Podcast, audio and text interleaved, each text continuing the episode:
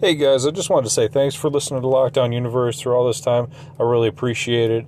If you are able to, please consider donating like five, ten dollars into the Anchor FM uh, uh, account. That way, I can focus more on creating good content for you guys, buying better equipment, and making the overall podcast better. I appreciate you listening, even if you can't donate. No problem. Thank you so much for your listenership, and I always appreciate all the fans and the interactions that I have. It's great talking with you guys and great uh, providing content for you guys. Take care.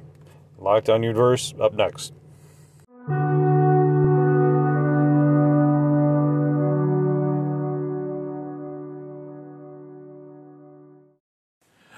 What up, what up, what up? Welcome back to Lockdown Universe, home of the bizarre, peculiar, and unheard of stories of UFO legend and lore. We are back with a very interesting proposition and an interesting story tonight. Did a asteroid actually kill the dinosaurs? What evidence do we have? And what about the supposed war between a human style alien breed and the reptilians?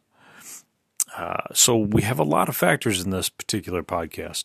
Was it an asteroid? Was it a, a, human alien species versus a reptilian species trying to fight over the genetic farming rights of Earth or something else? So I got really interested and I decided to kind of crawl down, uh, not a rabbit hole really, just go through some articles um, that are on the internet about the supposed crash site of this uh, asteroid that took out the uh, the the reptilians or the dinosaurs. Reptilian experiment basically right? So um, upon lo- looking it up we find that according to scientists supposedly this Chicxulub it's C H I C X U L U B Chicxulub crater uh, that's how they want you to spe- uh, pronounce it anyway uh, is located in Mexico Okay, so supposedly the asteroid that killed the dinosaurs is in Mexico. Now, if we think about Mexico, we typically think about really the closest part to America, right? Kind of near Texas. But this Chicxulub crater is actually way down south by the by Central America, um, and right on the tip edge of the Yucatan Peninsula, right by the Gulf of Mexico. which brings up a bunch of interesting theories. One, you know, if it was, if that's, if it was a, a uh, an asteroid and it hit there, it would really take out our side of the planet. It wouldn't probably take out the other side of the planet. I'm not a scientist, but where this is hitting, it's not hitting in a, in a major ocean. It's hitting in the Gulf of Mexico. So yeah, it could take out a lot of the area, you know, in Northern America, and maybe some in South America.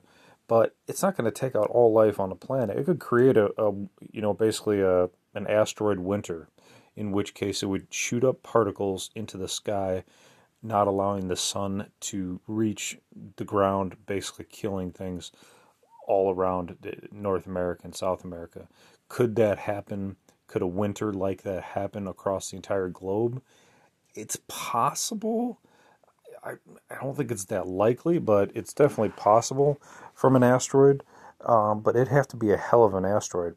Whereas if we go the Corey Goode route and we talk about the alien, the, the human alien um, species vying for the rights to genetically farm on Earth, versus these reptilians who were creating dinosaurs and they had a war over it. And according to the Corey Goode uh, reports and some other um, government insiders, they state that a war happened and the, the human aliens were uh, kind of firing weapons. The reptilians were firing weapons, and the reptilians decided, you know what, screw this. We're gonna we're gonna shoot off uh, a powerful weapon, basically a massively powerful weapon that would wipe out um, all life on the planet and basically wiping out any alien interest. But the reptilians could still mine for copper and gold and some precious metals that they wanted to uh, continue to mine here on Earth. Um, and that winter that they created would only last about 200 years, and then they could start to replicate their um, their DNA experiments again. So I mean, if you think about the dinosaurs, I mean, talk about a magnificent feat. If they were really a DNA experiment and a, a species experiment, what a magnificent experiment that is. I mean, you have stegosauruses with huge scales coming off their back. You have T Rexes, massive but strangely small, weird arms, uh, you know, and predatorial. And then you have brontosauruses, these massively huge uh, lizards with huge tails, huge long necks. I mean, the sheer scale of the experiment was uh, was amazing. You have Triceratops, you know, uh, those are beautiful creatures too, and just the list goes on and on and on. Uh, pterodactyls that could fly, you know, and there was other uh, species as well, raptors, you know, just it goes on and on and very fascinating. But I think there's a lot of people that are really fascinated with dinosaurs. But my point is is that I'm so interested in this this case, you know, whether or not you know we're getting fed a bunch of BS from so many news outlets or not. The main theory behind the crater, the Chicxulub crater, being the dino killer, is that there was ir- iridium uh, heavily laced within the clay in the Chicxulub crater. They believe the iridium is tra- is basically traces from the comet that came and, and smashed into the asteroid that smashed in to Earth to kill off all the dinosaurs. Now, what's really interesting about that fact is that the iridium was one of the main components in the Corey Goode and some of these other whistleblower story, stating that the iridium was part of the weapon that they used, uh, the reptilians used to wipe out all life on the planet. That the iridium uh, wouldn't destroy all of the copper and, and metals, precious metals on the planet that they wanted to um, capture, it would just kill off all these creatures. Now, here's another interesting article from BBC News, right? One of the most reputable news sources in the world. An asteroid that wiped out uh, dinosaurs shaped the future of snakes. And what are snakes? Reptilians, right? So they state that snakes have adapted to life on every continent except for Antarctica. Snakes owe their success in part to the asteroid strike that wiped out dinosaurs. So, although most species died out, scientists say a handful of surviving snake species were able to thrive in a post apocalyptic world by hiding underground, going long periods of time without food. And the resilient reptiles then spread out across the globe, evolving into 3,000 or more species that we know of today. So, isn't that interesting that reptilians hid underneath ground, which is where most insiders, most uh, UFO uh, ufologists, most researchers say reptilians now, the current reptilians that we're facing battles with that are, that are evil, that are malicious, are underground on Earth.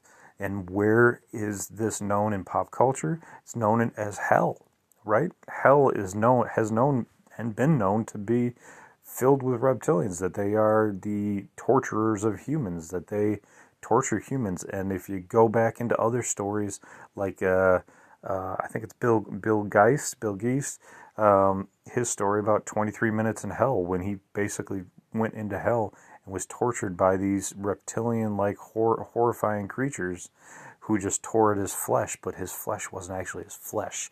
It was just his mind and his soul uh, believing that it was his flesh being torn. And these creatures relished in tearing him apart. And they tore him apart over and over and over and over again. Um, so that's a really interesting book if you're interested in that uh, story. Check that out. But it, going back to this BBC article, they state that an estimated 76% of plants and animals disappeared, but some creatures such as snakes, uh, frogs, fishes, and other creatures managed to cling to life but yet they had to go underground. And wouldn't it be fascinating if the reptilians already had a base underground with which they could just, you know, ride out the massive weapon that they just blew up during the uh, experiment, right? To have a lab above ground, being their their DNA experiment with the dinosaurs, and then having a, a lab underground, uh, deep underground, would protect them, right? So really, really, really, really fascinating to kind of put all of these articles together, um, but to see that these reptilians, snakes, you know, in particular, survived that entire time is really fascinating. They they they, they survived the dino killing asteroid impact or the the weapon release, um, and uh, let's move forward here. Uh, due to conflict with humans, many species are at threat of extinction. They're talking about snakes in this BBC article. That snakes are critically important to the health of ecosystems, keeping prey in check, and helping humans by controlling pests. However, they have a conflict with humans and species their species are a threat of extinction. We've always been at odds with snakes. We've always been at odds with snakes. And why is that? They represent kind of the the reptilian figurehead, you know, of, of the reptilian family. Um, so many of us are terrified of snakes. Why is that?